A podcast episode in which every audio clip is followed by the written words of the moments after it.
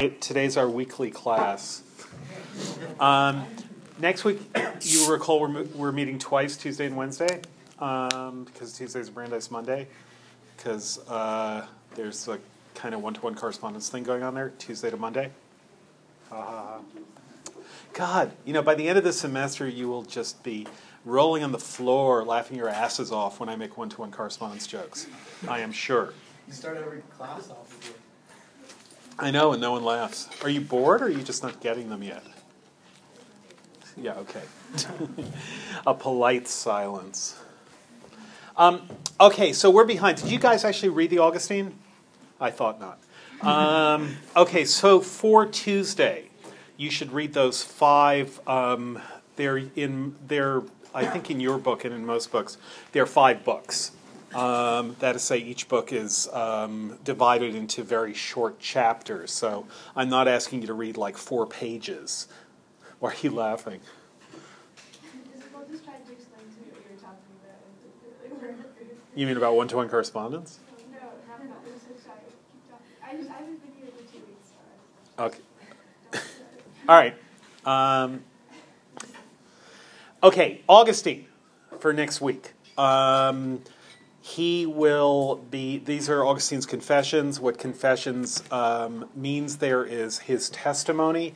He describes out of his own life how it is that he came to um, convert and be a Christian, and it was essentially um, by thinking about stuff and being puzzled and getting anxious and getting more and more anxious about um, not being able to make sense of the world um, not being able to make sense of the ideas by which he tries to make sense of the world.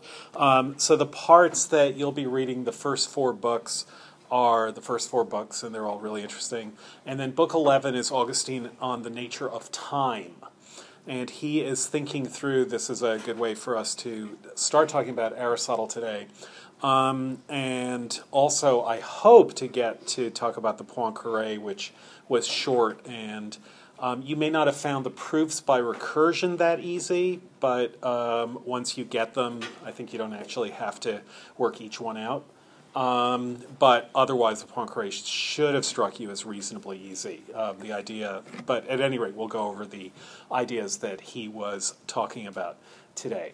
Um, but like Aristotle, Augustine is very interested in and much more openly puzzled by the nature of time. He's also interested in and puzzled by the nature of space. Um, but the nature of space is um, a kind of immediate question for him. The nature of time takes a little bit more subtlety for him. He says very famously what he says about time. You'll find this on like celestial seasoning tea bags and things like that. That if no one asks him what time is, he has no trouble thinking he knows.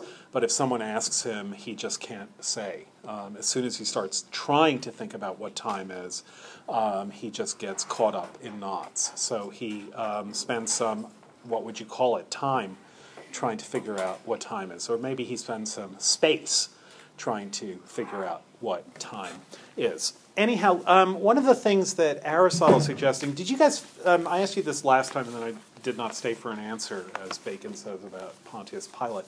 Um, how hard did you guys find the Aristotle? It was hard. Um, It didn't make sense. sorry? It really didn't make any sense. It didn't make sense, or it was just It kind sounds of. like he's saying the same thing over and over again. Like he states something and then uses that as a therefore statement to make that same statement twice. Uh huh. And so it, I feel like, and also the article itself jumped in after he had made some point about something. So Well, it's not an article, it's a long the, book. The, book, yeah, the Yeah. book. Yeah, so he's working out various ideas. This is the book called The Physics, um, is mainly what we were looking at. And what he's working out in the physics is um, just the laws or ways of trying to generalize what we know about the physical world. Amanda? I've read a lot about Aristotle, so I don't find it the most tricky. It's kind of like he's having a discussion with himself, Yeah, and it's been written down. Um, Yeah. You know, he's kind of debating back and forth. And it, like reading a lot of the religious proofs that a lot of old philosophers had, where they already have their answer and they just have to make a proof to get to it. uh huh. It's kind of like reading those. You sorry? It's kind of like reading those in, in a way. Yeah, but it is, and he sort of has an answer, but he's also just trying to do something um, which I think is really interesting and is especially interesting um, in contrast with someone like Zeno. Um, and maybe also in contrast with someone like Diogenes. So remember, Diogenes walks across the room. Zeno says, You're not really doing that because you can't be. Um, and Diogenes says, No, dude, I am. So there. Um, and it's like, tastes great, less filling, but who knows? Um, what Aristotle is trying to do, and what I think is really wonderful about Aristotle as a philosopher, um, is that he's trying to explain not stuff that you don't know, which is Zeno. That is, Zeno is basically saying if you think about it, motion's impossible. Um, it looks possible, but it's impossible. Um, and it may take you a while to see this, but when you do see this, you'll freak out um, and you won't know what to do. And, um, and it doesn't matter that you won't know what to do because you can't do anything anyhow because motion's impossible. Um, so Zeno is saying analyze really carefully your sense perception and you will see that that sense perception um, is self contradictory. Um, so Zeno is offering you a really startling contradiction to your own experience. Then Diogenes comes along and says, I don't care how much you contradict my own experience, my own experience contradicts your contradictions. Um, and there's no way that your contradictions can be right, since it's more obvious that I'm walking across the room than it is that an arrow, or that I have to first cross half the room and then half of that half and half of that half and so on. Um, so, what you're doing is obfuscating an issue um, where I can cut through those obfuscations, cut, cut the Gordian knot do people know what the Gordian knot is? Anyone? What is it? Ken? Um, the Gordian- Kenny, right? You like to be called Kenny? Yeah. Sorry, Kenny. It, it doesn't matter much to me, but Kenny is usually the one most people call me. Okay. So there's, there's almost a one-to-one correspondence between, that is so great. I can't. Yeah, go on. um, so the Gordian knot, um, is this mythical knot, um, which I believe Alexander. Yes. um, Was Alexander the the Great. who's in one-to-one correspondence mid-name wise with Kermit the Frog. yes, and Winnie the Pooh. That's is the canonical form of that joke. What do Alexander the Great and Winnie the Pooh have in common? Yes. Ah, okay, good. Go on. That's the de- that's the definite article. Go on. so, um, he was presented with this immense knot. By whom? Do you know? Delphic Oracle said, "Whoever can untie this knot will be the ruler of the world." And he just takes out his sword and goes, and says, I untied the knot. Yeah, he and says. went on to, you know, dominate most of the world that was his world. Right. Yeah. So basically, um, the Gordian knot is an incredibly complicated, a tangled knot, a work of art. It's been around for centuries. It's got divine status. Alexander the Great is told whoever can undo the Gordian knot will be king of the world. Um, he says that knot with his sword, and no more Gordian knot. Um, so cutting the Gordian knot is um, is proverbial for um, not doing things the hard way, um, doing things the easy way. It's sort of like, do you guys are you too young to have watched um, Firefly? So Love that show. okay, good. Um, I might should be included in the high school curriculum good. and that class. All right, glad to hear it. Um, so there's one. What's the captain's name? The Nathan Fillion character. Now, Mal. Mal. Malcolm Reynolds. Yeah, yeah. So there's one where he gets he's he's talking to some villain, and they get to um, a total impasse where he wants to, you know, he says if, if you do what I say, I'm gonna I'm gonna let you live, and the villain says no, no, no, because blah blah blah. And there's a total impasse, and he says, um, "Damn," and just shoots him, kicks him out. So that's cutting the Gordian knot. If you need an example of that from Firefly. Um, okay. Anyone know who Alexander the Great's tutor was? Who taught him everything he knew about philosophy as opposed to conquering the world? Yeah. Aristotle, yes. So, Ale- so Aristotle was a student of Plato, Plato a student of Socrates, Socrates was a student of Parmenides and of Zeno, and look where it leads to. It leads to Alexander the Great as a student of, um, of Aristotle. Um, as Yeats puts it, here's the complet part of this class. Anyone quote what Yeats says about Aristotle and Alexander the Great in Among School Children?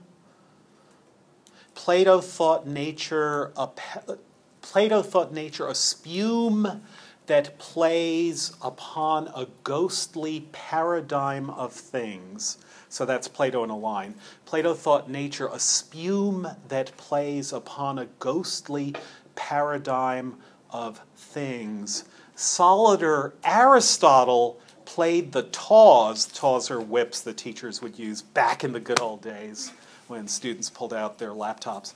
Um, Solider Aristotle played the taws upon the backside of a king of kings.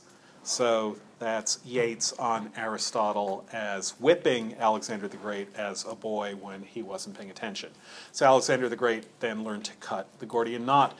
Um, Diogenes cuts the Gordian knot by walking across the room and says, No matter how subtle and intricate and entangled Zeno's arguments are, how knotted up into impossibility those arguments are, he walks across the room and that cuts the Gordian knot. So those are the two possibilities. Neither of those is what Aristotle wants. On the one hand, he doesn't want to um, show things that are counter to all our knowledge and all our intuition and everything we know about the world. Aristotle thinks that we do know what the world is like. Um, we have massive, constant, unrelenting evidence of, of what the world is like. Yeah, he's he would be the he would be the um, and the um, the classical antiquity version of an empiricist.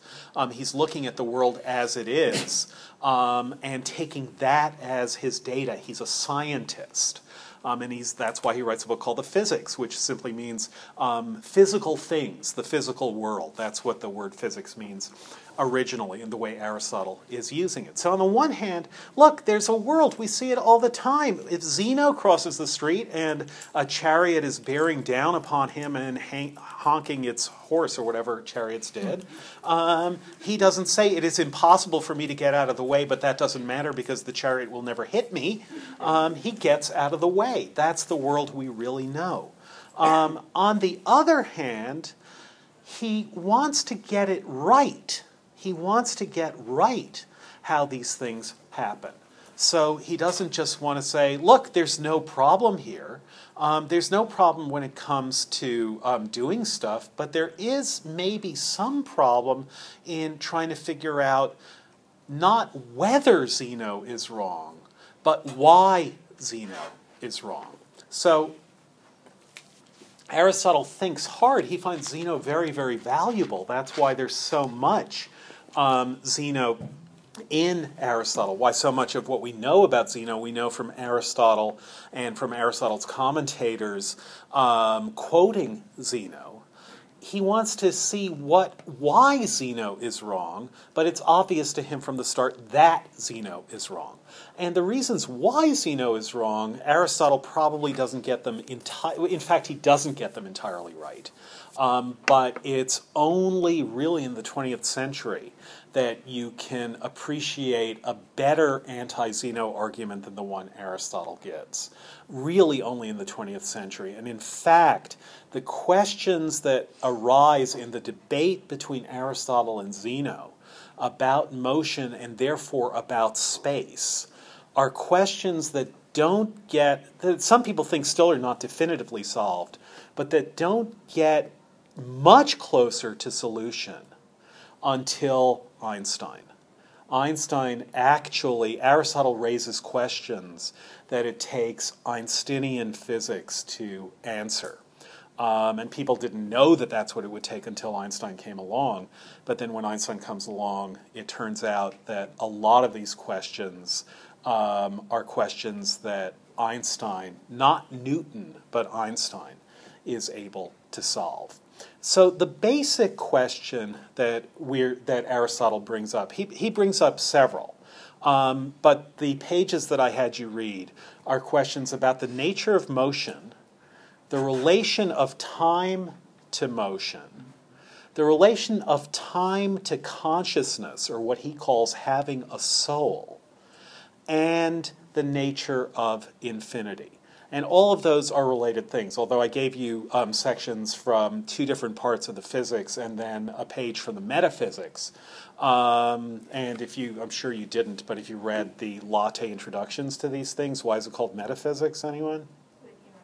All right, yay, because it came after physics. So when people talk about metaphysics, um, that just happens to be where in Aristotle's works um, a certain book appeared. Um, so, um, but the, what he says in all these things is consistent. So the first thing that he is asking, or we could say one of the first things that he's asking in thinking about Zeno, he's trying to figure out what motion is. And we could ask this under the more general question what is change? Because motion is change of place, let's say. Um, so the puzzle about motion is first of all, is there a puzzle? If something is moving, or if two things are moving with respect to each other, is there a puzzle in the fact that they're moving with respect to each other?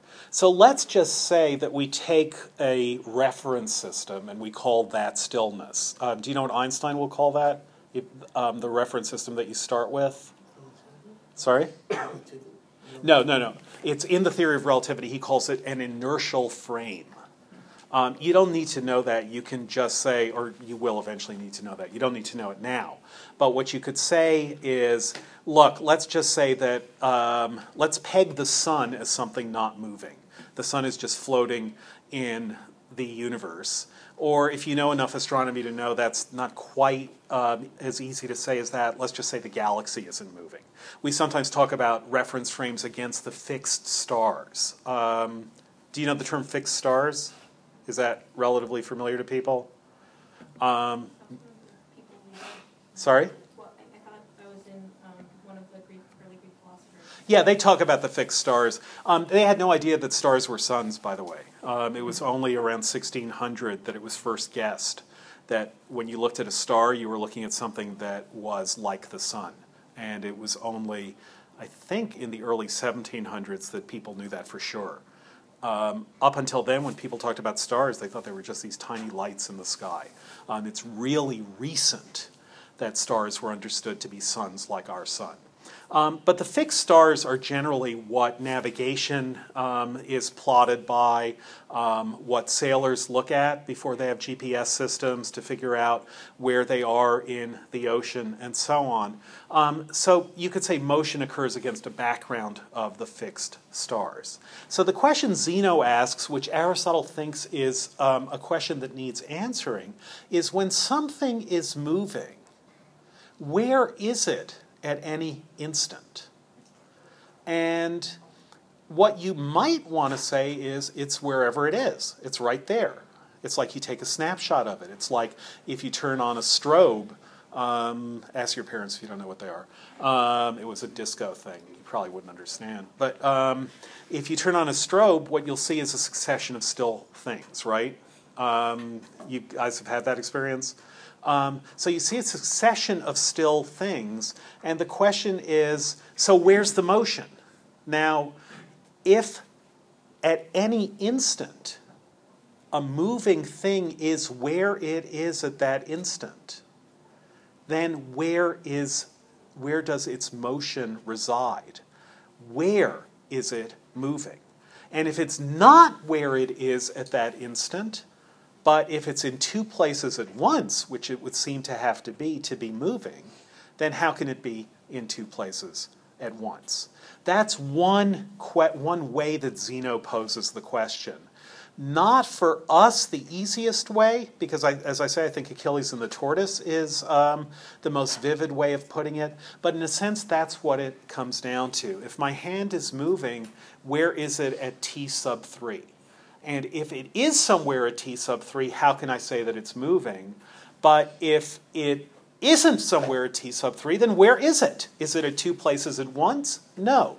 So it's really hard to think of motion without either thinking that a moving object is in two places at once as it is leaving one place and going to the next place or going to another place, But it's equally hard to think that it's only in one place because then how is it moving? So that's how Zeno is raising the question, and that's the way that Zeno raises the question that Aristotle is interested in. Do you guys, you all, all y'all, do you find that at all a compelling question? You do. Thought about that before. You've thought about that before. I hate, I hate some problems in calculus when you tip, you have different points on a graph of information, you have to find out the, the best curve to fit that, it never really made sense to me. hmm Okay, good. Sounds like Zeno's not thinking four-dimensionally. Yeah. Yeah. Oh, okay. So we'll just think four dimensionally and there's no problem. Um, no, it's We're true. not Tralfamadorians We're not exactly. or Time Lords. Yeah. Yeah, like, I, I feel like he just has a totally different definition of motion. That motion is, isn't it changing in place over time? Mhm. Right? He's trying to say, so I, and time is just the passing of Right. change. And like, he, he says, so how could at any one moment could it be moving? It's like, you can't look at it at any one moment, you can look at it between two moments. Okay. So can so either or both of you can you explain to everyone else what happens if you're thinking four dimensionally? Time is a dimension, so. Does that help everyone? No. Okay. Help these But good people. exists. You're, you're probably better at this. I'm, I'm not sure, but, um, think about, think about time, like, I mean, you've all seen a flip book or a movie or whatever. Um, you think if you, let's, let's just, to simplify this into ways that we're familiar with visualizing, because uh, we aren't, we don't see in four dimensions. Think about space as two dimensions and time as a third dimension pointing through your flip book.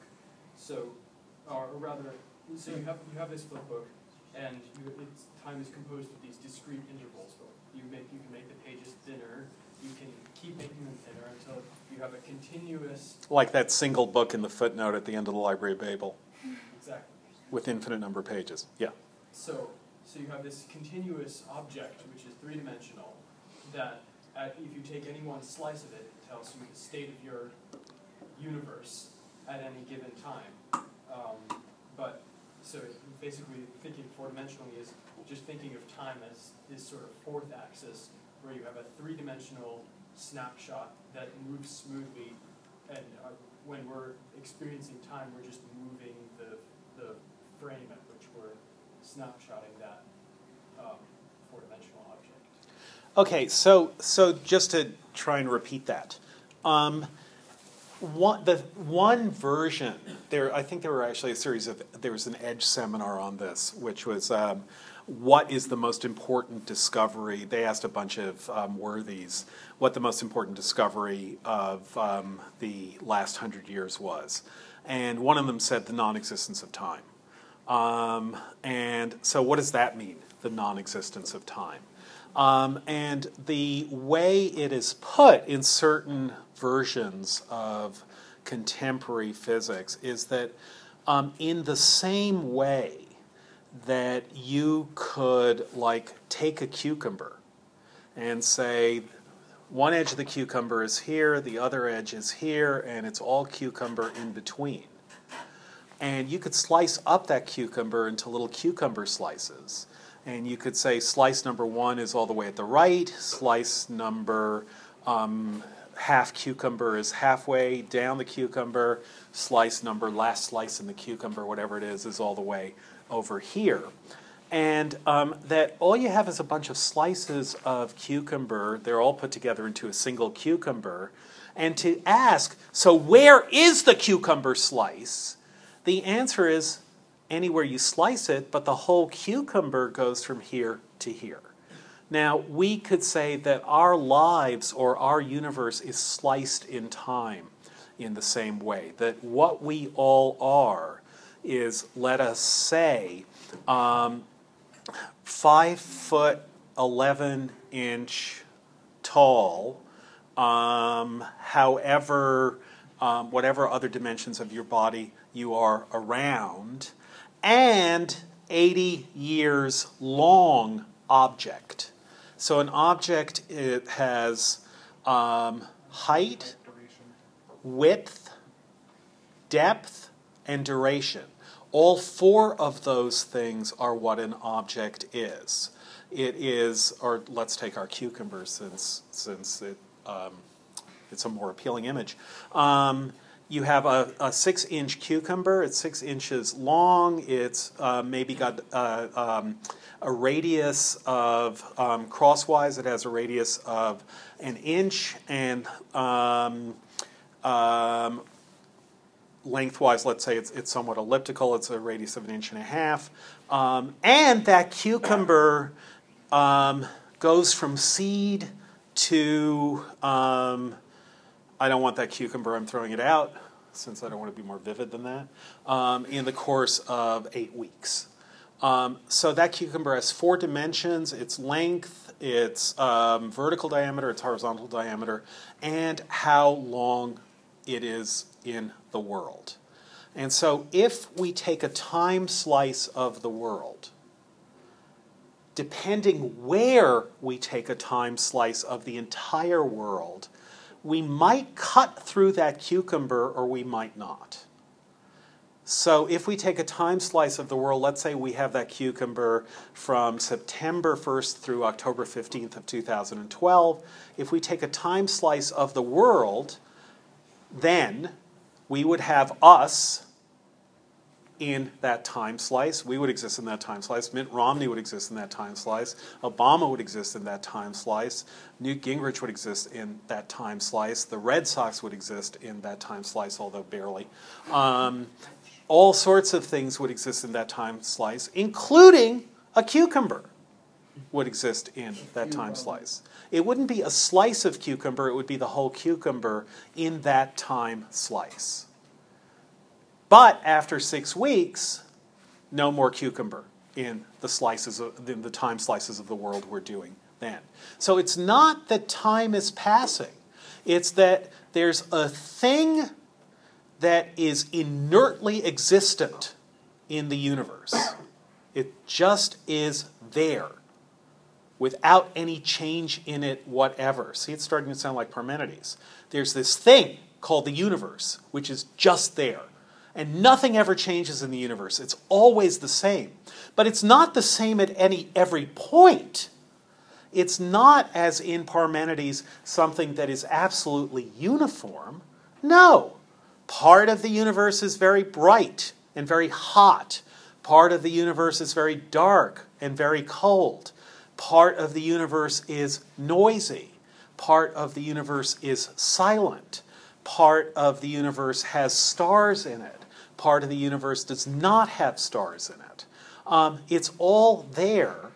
And where we are in that universe is it's as though we are moving from one side of it to the other.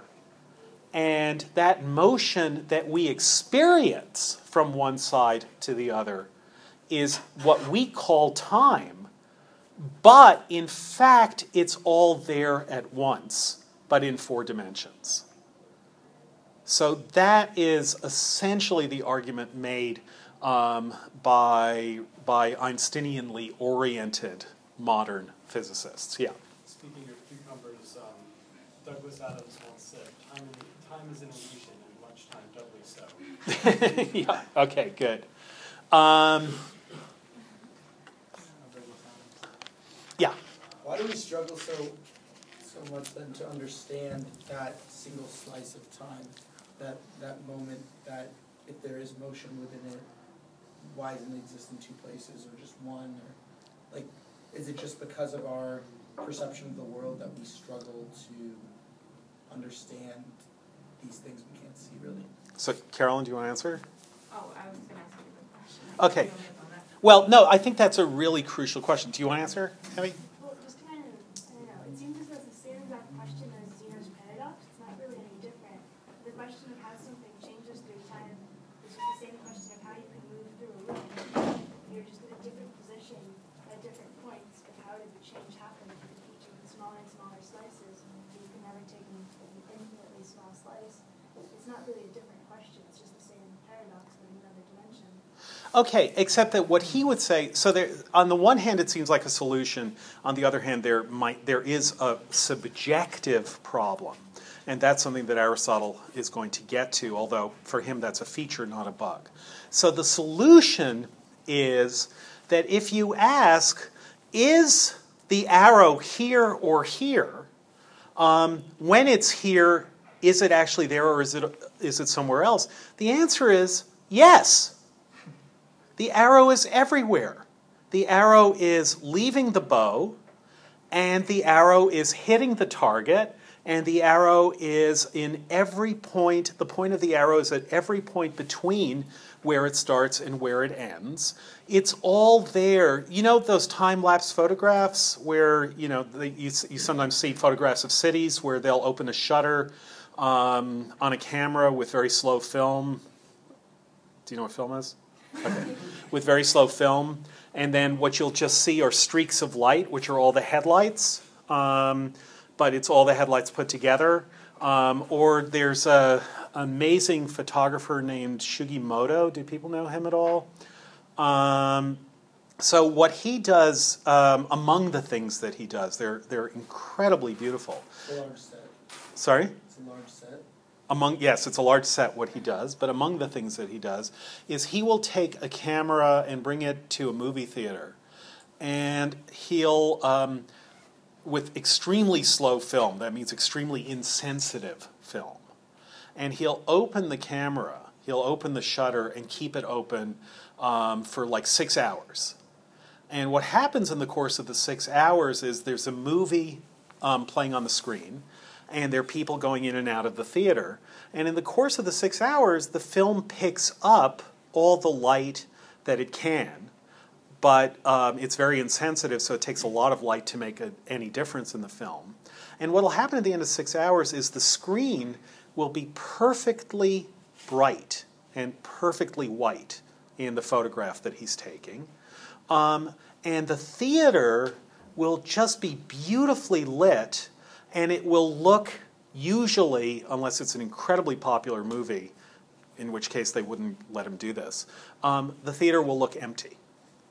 And the reason for this is that what he's taken is, um, let's say, a six hour exposure. And in that six hour exposure, the, the screen has been lit the whole time.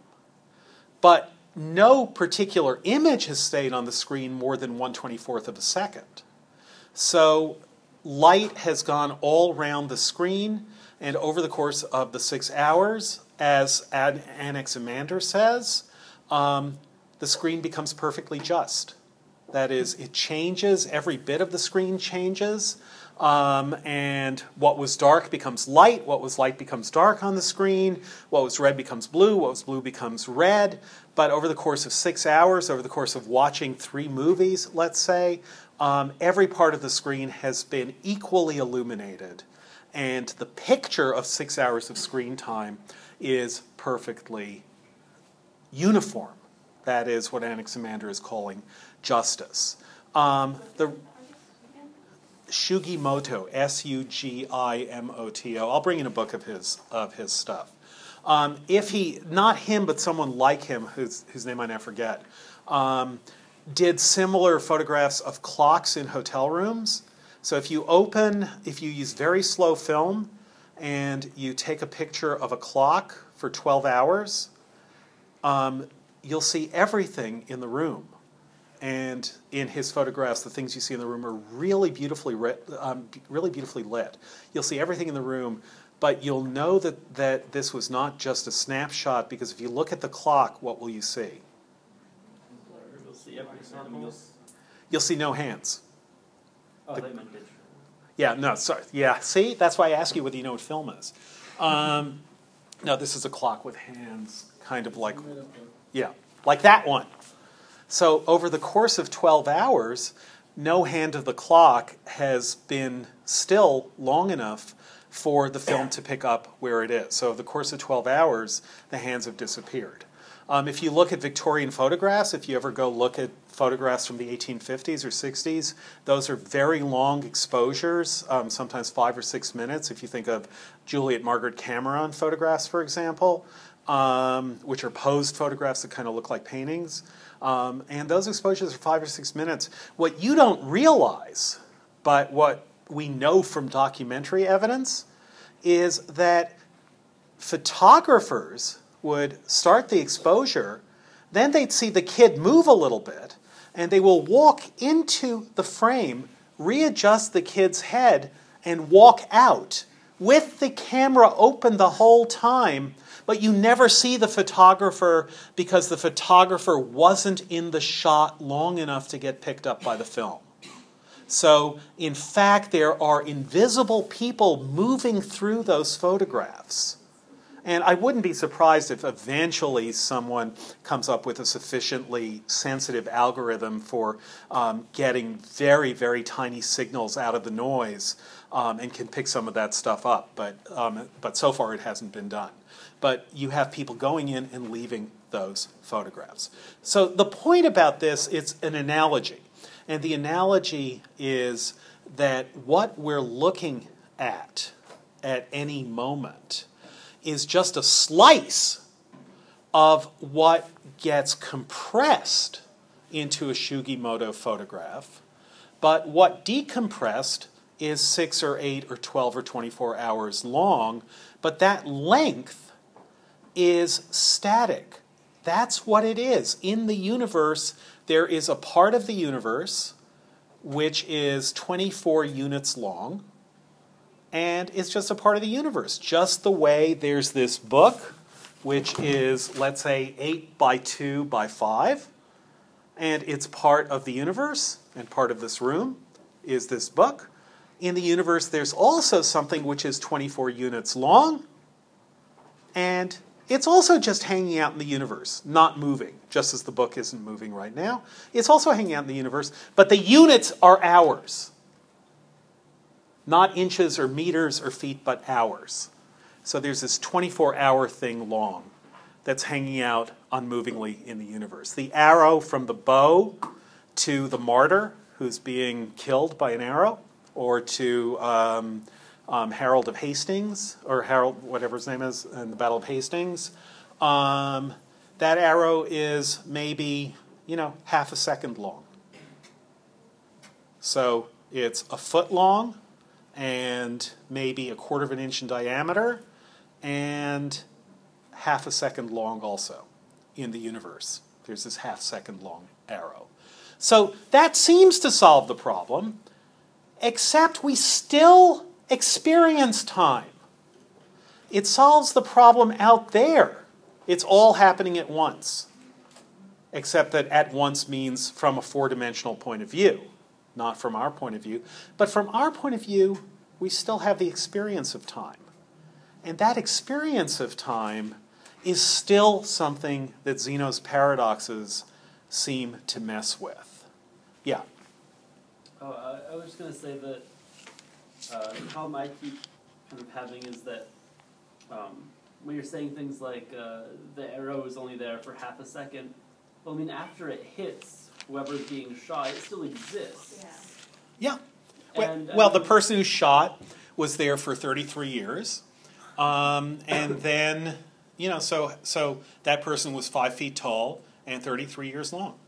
Right, but I mean, their physical body still exists even if there's an arrow sticking out Yeah. of it. Yeah.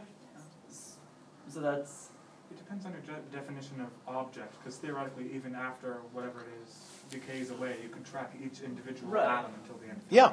exactly. I, I think that's the point that, But- like, you can only look at this stuff in hindsight, so you can only look at it at the end of time, but none of it exists anymore. Yeah. When matter ceases to be because of absolute zero or whatever. Well, then we wouldn't worry about it anymore because we get to the very end of things and just be able to look back and say, oh, just as we look back at our own at our own memories. But still, there is what um, will later be called by contemporary of Einstein. There is still the phenomenology that is the experience um, rather than the actual physical fact. The phenomenology of internal time consciousness. That's the name of a book. Um, and the whole point is time may not exist, but it sure feels like it does, so let's talk about what that feeling is. You know, you're not going to find on your deathbed that if someone comes to you and says, you know, you shouldn't really worry because time doesn't exist, um, you're not going to find that comforting. You're not going to say, sorry? In Slaughterhouse 5, whenever Yeah. they say something died, so it goes. So it goes, exactly, because Billy Pilgrim has become unstuck in time. Yeah, someone's hand was up? Um, Really good book. all right, so Aristotle then um, is interested in this question does time exist or not? So, one, the first thing that I wanted you to look at, just to see his interest in that question, is what he says. This is, um, if you have it, it's page 377, it's chapter 14 of book 4 of the Physics.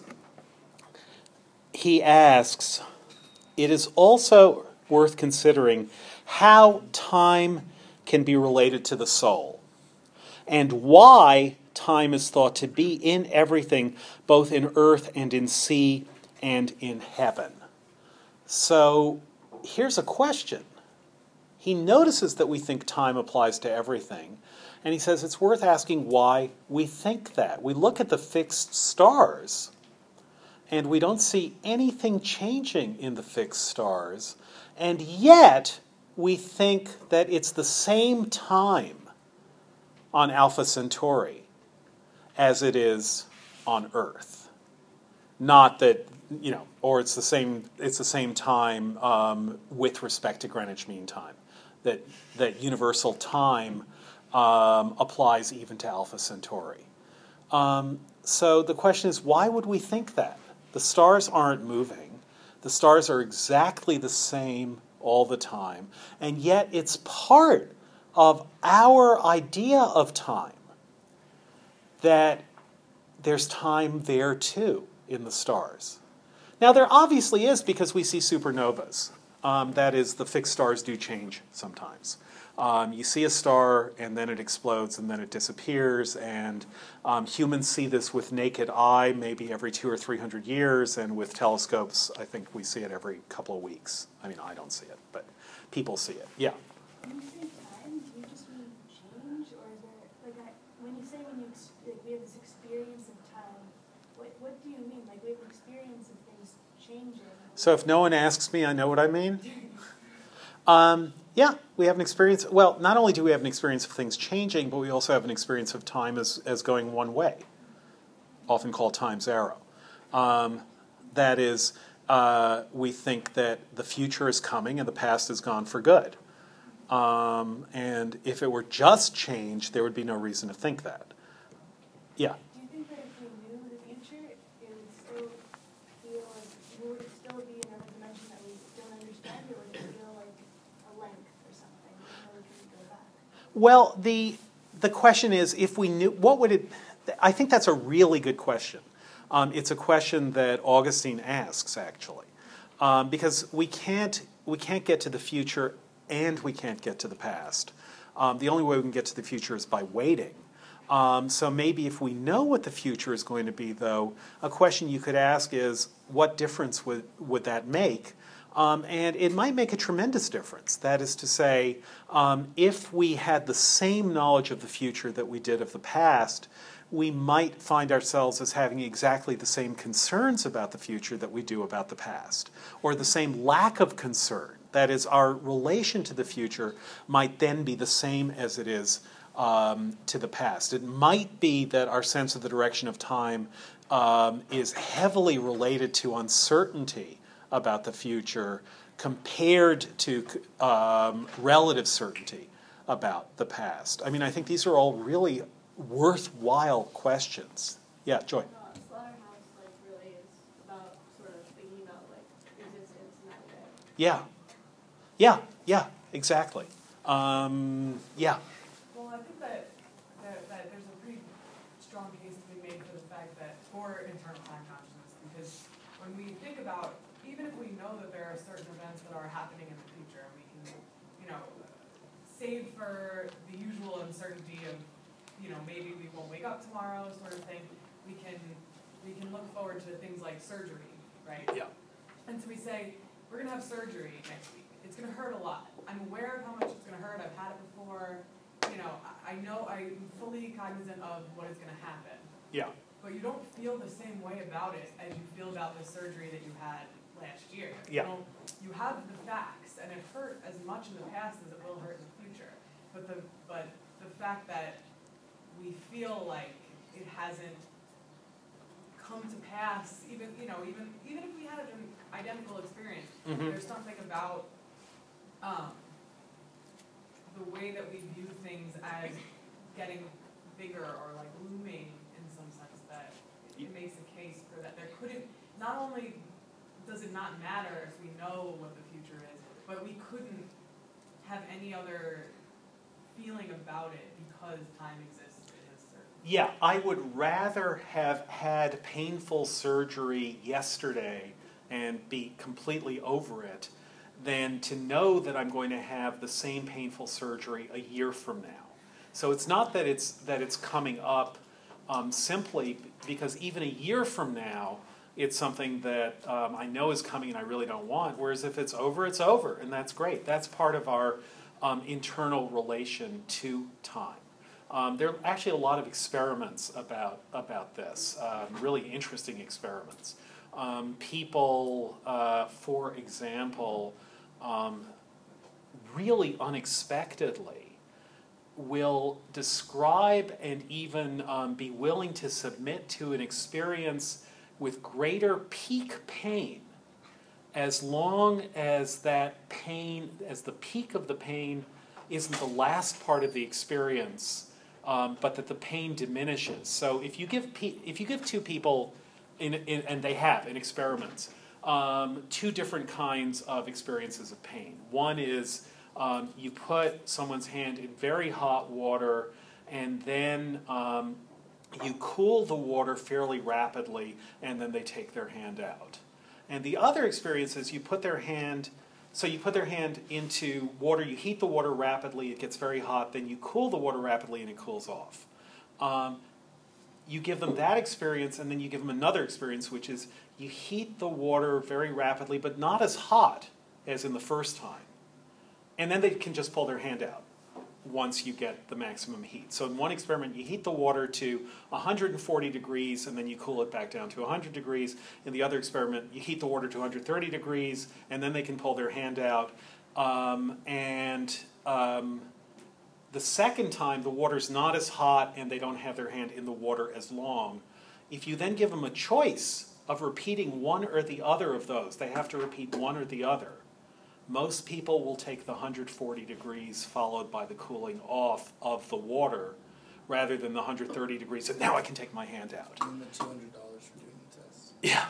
But that makes no sense. That is, the pain is greater and the discomfort is longer, but the trajectory of the experience is such that they prefer the greater and longer discomfort. So we have very, very unexpected relations to time and pain um, from what you would think purely rationally. Isabel. I just wanted to respond to a question whether, it would, help to know the future to be able to visualize time as sort of this Mm-hmm. Um, but I think there's a difference between seeing into the future, um, and actually being at that point. Mm-hmm. Yeah. Yeah, being in it, being immersed in it. Yeah. Um, and I think that looking at your memories is sort of like that because you see yourself as a child and, and what you did yesterday almost at the same time. Yeah. We do see, um, our past as a chunk. Yes. And in that way, we can visualize. Okay, good. Yeah, there is a sense in which our past selves, we own our past selves, and we actually disown our future selves. Because we can distance ourselves from our past and in a way be outside of time, looking down on it, but our future selves, we're as yet haven't become part of it. Yeah. Good. Yeah, yeah, yeah. Abby. Okay, yeah. I was just thinking, doesn't this whole like time not being like just the way time is, doesn't it imply predestination? Like that we don't have free will? 'Cause So- it's already said we don't know what's gonna happen. Yeah. And it doesn't make this Well, John Milton. So, what Milton says about it, and what Augustine says about it, is Milton says, for knowing, so Milton's God um, knows the future. And what happens in Paradise Lost, which we're not doing in this class but should, but we're not. Um, what happens in Paradise Lost is God um, is talking to the angels in heaven, and he says, I just created human beings, and um, they're good people, um, but I gave them free will. Um, because if I don't give them free will, they can't be good. If you don't have free will, you're not good because you're not anything. Um, so I gave them free will, and you know what? They're going to eat this apple. Here's a spoiler. They're going to eat this apple, and they're going to fall. They're going to sin, disobey me, fall. Those ingrates. And the angels are sort of puzzled by God being angry at these good people on earth who are actually right then on earth singing hymns of praise to God. And God says, the fact that I know that they're going to fall has no influence on what they do. They would have fallen whether I knew it or not. And the argument that he's making, and that he proceeds to make in a little bit more detail, which and it's an argument that comes out of Augustine actually. The argument that he's making is we don't look at bad choices we made in the past and say, oh, that, had, that was predestination. Because if it weren't predestination, I could undo it now. In other words, our relation to the past is we have no trouble with the idea that the past is fixed. We fixed it that way. We did what we did, and the result is that we did what we did. Um, and having done it, it's done. It's a done deal. It's a done thing. In the future, we will tautologously, by tautology, that is, and tautology is a word I hope you're recognizing from reading Hilbert and reading um, Poincaré and reading Russell. We, by tautology, will do what we'll do. And whatever we do, we'll do. There's, there's nothing controversial about that. Whatever we will do, we will do. And that fact means that it is absolutely the case that what we will do, we will do, just as it is the case that what we did, we did. We don't worry about the fact that what we did is done forever. So we shouldn't worry either about the fact that what we will do, we will do forever. Um, so the way Augustine all but puts it, the way Milton all but puts it, is to say God can remember the future. God's knowledge of the future is like our knowledge of the past. It's the kind of knowledge memory gives you. It's not that the future and the past are somehow fixed, or it's not that the future is fixed any more than the past was fixed until someone did the things that fixed it. The future is only fixed to the extent that someone will do the things that will fix it. Yeah.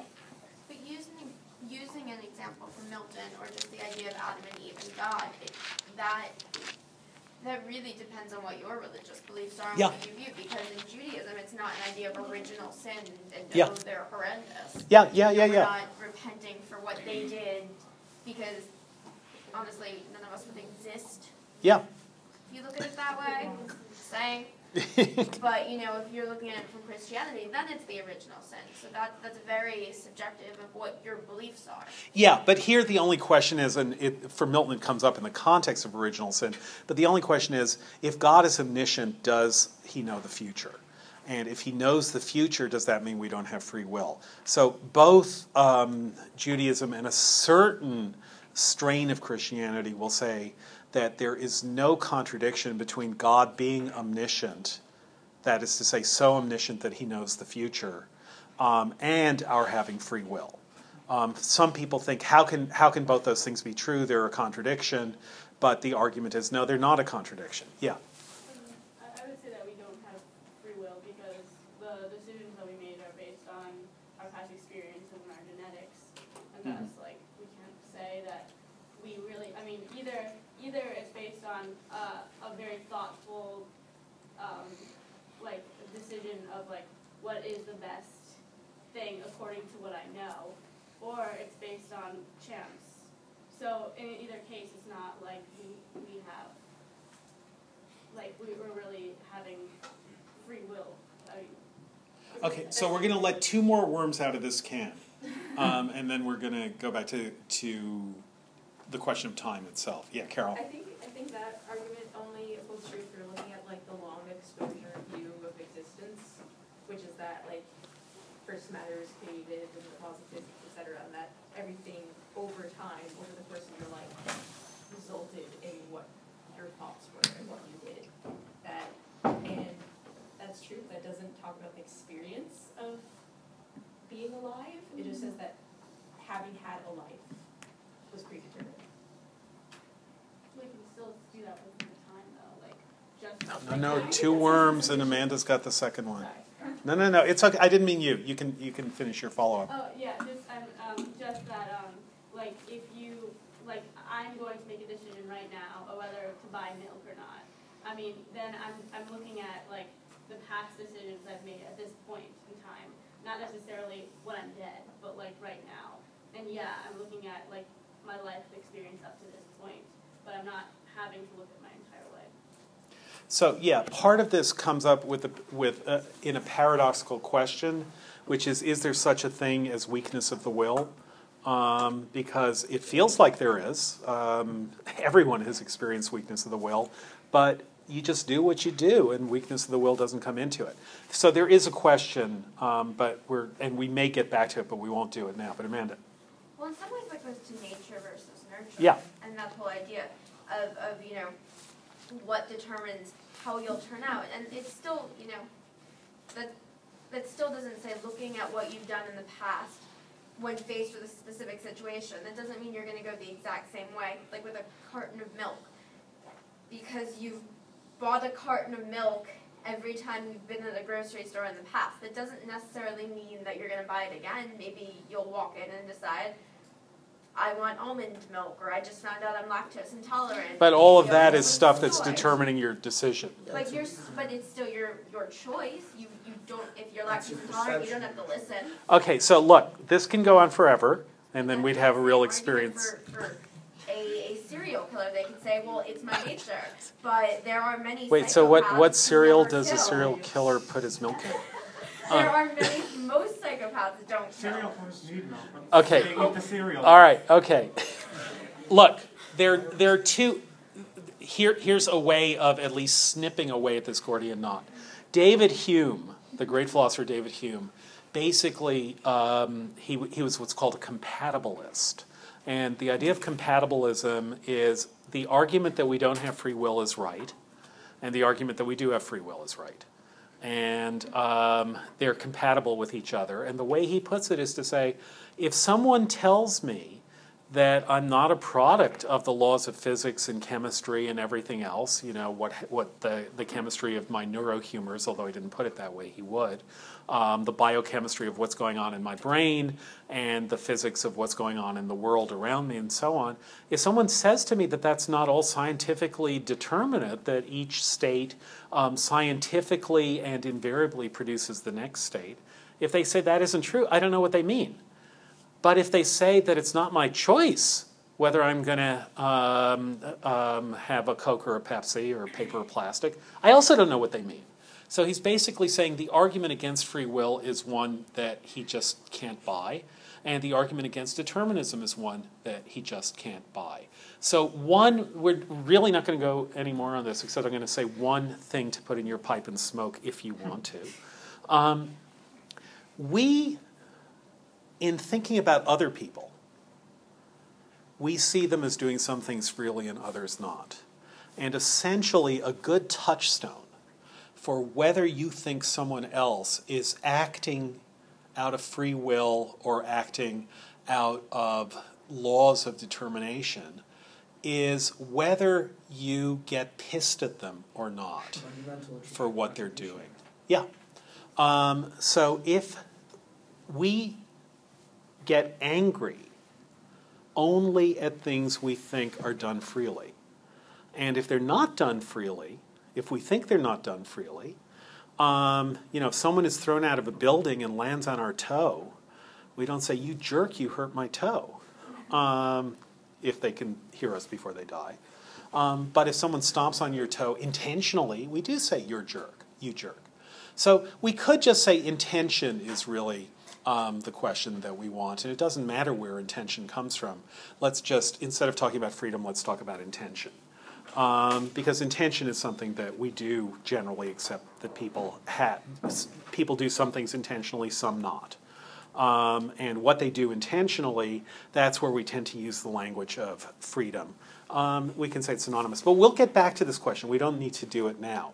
Um, the thing that I want to say here, or I want to show you Aristotle saying, is that he, he does ask this question and says some very sharp things in asking this question. Um, how can time be related to the soul? Why is time thought to be in everything, both in earth and in sea and in heaven? Um, it is because it is an attribute or state or movement, since it is the number of movement. And all these things are movable, for they are all in place, and time and movement are together, both in respect of potentiality and in respect of actuality. I think he's offering that as a question, though it looks like a statement. Um, so, one quick thing to notice is that what he's saying is time is something that you count, it's counting movement. Um, what you do is you look at things moving and you measure. What by count he means measure. Um, you count how long it's moving. Um, so then he goes on to say whether, if soul did not exist, time would exist or not is a question that may be that may fairly be asked. So if there was no mind, what he means by soul, um, the Greek word is psyche.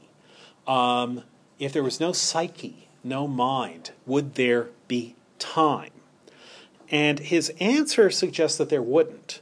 For if there cannot be someone to count, there cannot be anything that can be counted either. So that evidently there cannot be number, for number is, is either what has been or what can be counted. So, time, he's here suggesting very strongly, is a subjective experience. Now, he's not saying motion is subjective. There is motion, but we perceive motion through a filter that we call time. Kant is going to make the same argument that time belongs to the mind, not to the world. Time is something that the mind imposes on its perceptions of the world. Um, Kant says the same thing about space. Um, and why he says that about space is also implicit in Aristotle. But just notice that Aristotle is raising a really interesting question, which is would there be time if there was no mind? And he's not saying that there wouldn't be motion if there was no mind. What he's essentially asking is if a tree falls in a forest and there's no one there to see it, does it take any time to fall? And that's not the same question as does it really fall? Um, it does fall, but it's motion, but not understood through the template of time. So he's saying that time is a template from the mind of motion, which is simply what is. Among the things that are are things that are moving. Now, I, I no, I need to push this. Um, so Aristotle asks a question. It's not explicit in the passages that you've read, but it's there. First of all, he's asking this question about motion, and he's thinking, okay, so if something moves from A to B, then it moves. Um, where is it at the point where we would say it's moved from A to B? And we can divide it up until we say it's no longer here, but it's actually moved from here to here. Where does that happen? Now, the way this is in modern philosophical um, commentaries or meditations upon Aristotle, um, there's a simple way of asking the question that Aristotle is asking. So, if, to give one example, you say the train leaves at noon sharp, so at 12 o'clock sharp, the train will leave. At 12 o'clock sharp, is the train moving or not moving? So it leaves at 12 sharp. At 12 sharp, is it moving or not moving? Not moving. But if it's leaving at 12 sharp, if it starts moving, that's the whole problem. It's just because moving I mean, the initial velocity And zero, so you it don't starts with understand zero. that slice of time. Yes, you can, the instantaneous velocity. Yeah, if you can't talk about motion in one instant, then, then Zeno would be right. Velocity seems kind of counterintuitive. Zeno is wrong, all. Okay, but that's because it has to be moving at every instant. Or you, you have to be able to talk about something moving at an instant. That's what Aristotle says. Another example would be you throw a ball into the air and then it falls down. When it hits its apex, is it does it stop? Yes. Really? For how long? Zero. In instant in time. For See, you're just dodging the question. of the fourth dimension. Huh? So so how long does it stop? For one three-dimensional cross-section of the fourth dimension. So one one three dimensional and how how um, thick is that three dimensional cross section? about the slice of a cucumber. Even if that movement wasn't, when you graph that, Zero. uh, parabolic, but was rather cubic, it could stop and then keep going at a rate that it would fall to Earth up. Like Yeah. That's, what's to say it's not doing that? It's forces that Einstein created that help make this all make sense. Yeah, it could be. Um, if, if there really is a repulsive force. But just hang on. What Aristotle wants to know is he wants to look at just normal experiences, and what he's trying to do is describe them right. And so he has an idea, which is that motion is not is essentially motion is not a problem. And the reason motion isn't a problem is that things are moving. What you don't want to do, as Zeno tries to do, is say motion is a problem because at any instant nothing is moving. So, how does it get moving to the next instant? And Aristotle says, no, it's not the case that at any instant things aren't moving. They are moving. Um, just that simple. They really are moving at every instant. Um, and Zeno says, but look, at this point, the arrow, the arrow is here. So, doesn't that prove that at any instant the arrow isn't moving? And um, Aristotle understands the force of that question because if it's here, then it's not here.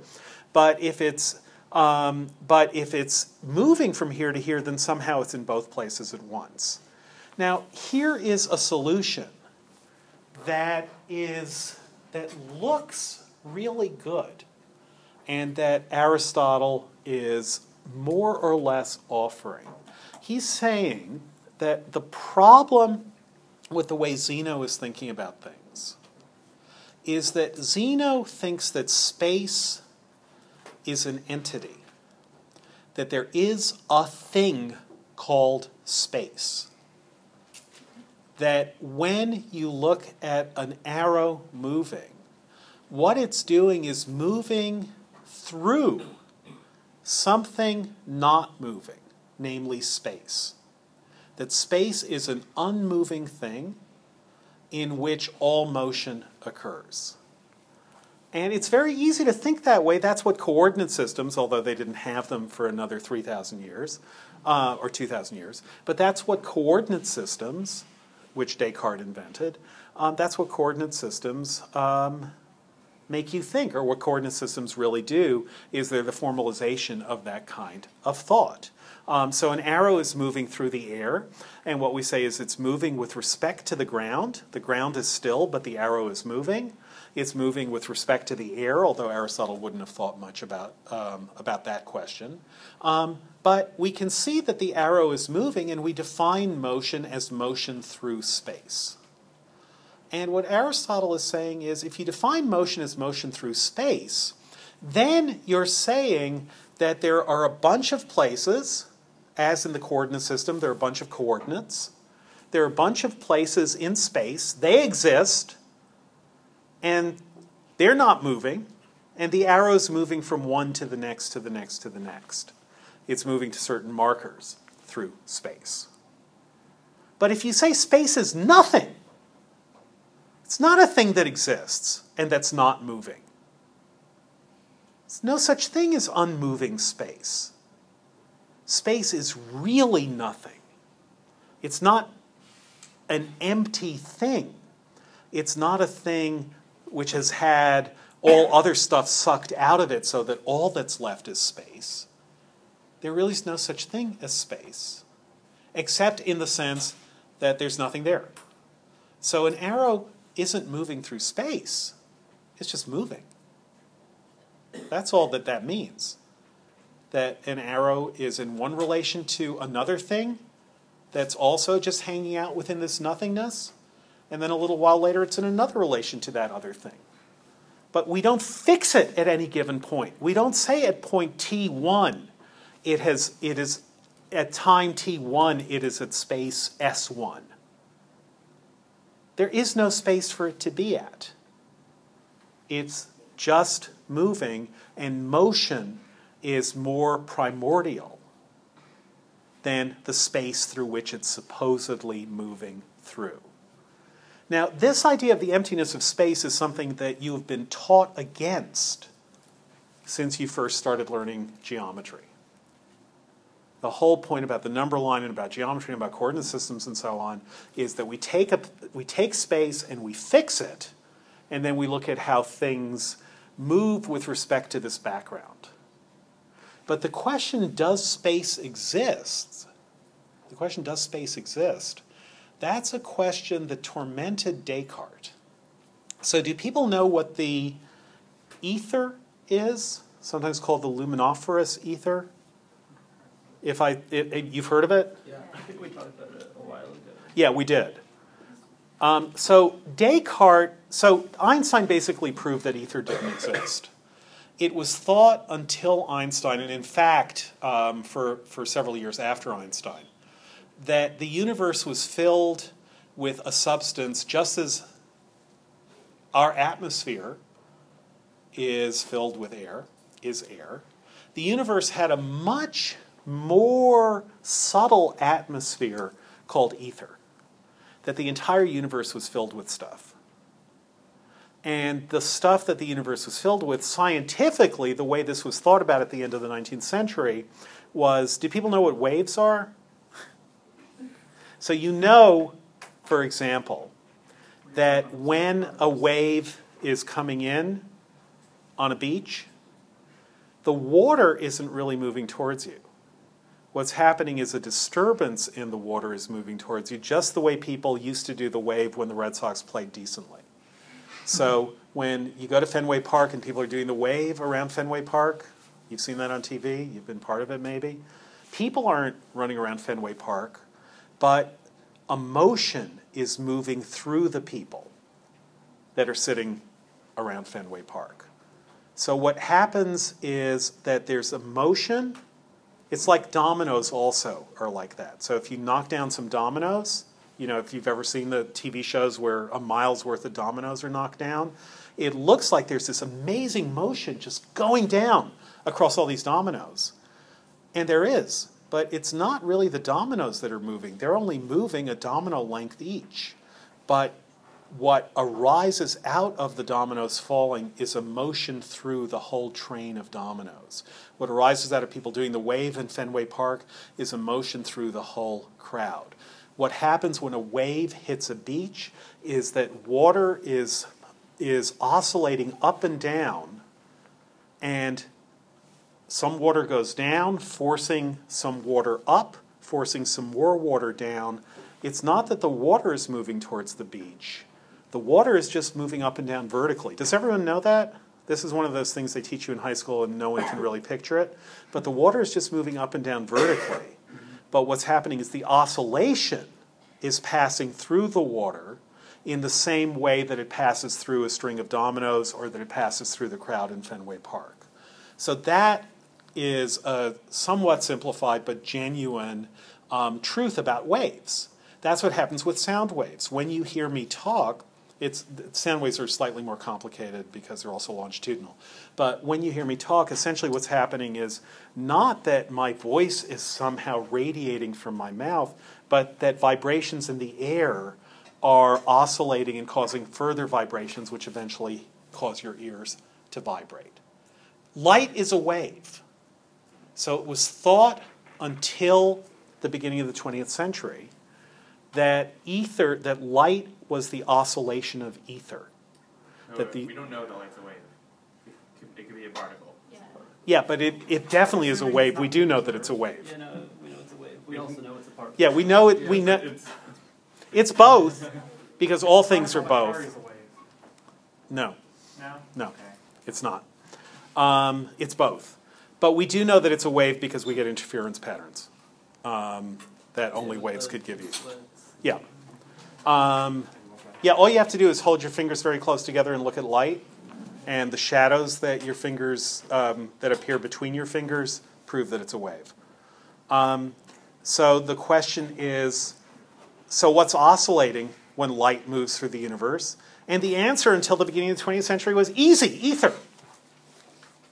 But then there is none, and that becomes really weird. Um, That was a fantastic punctuation to your statement when the air conditioning turned off. Okay, so knock knock, Who's there? ether, Ether. ether bunny. Okay. One to one correspond. No, never mind. Um, all right. See you next Tuesday. Um, sorry. Where do the recordings go? Are they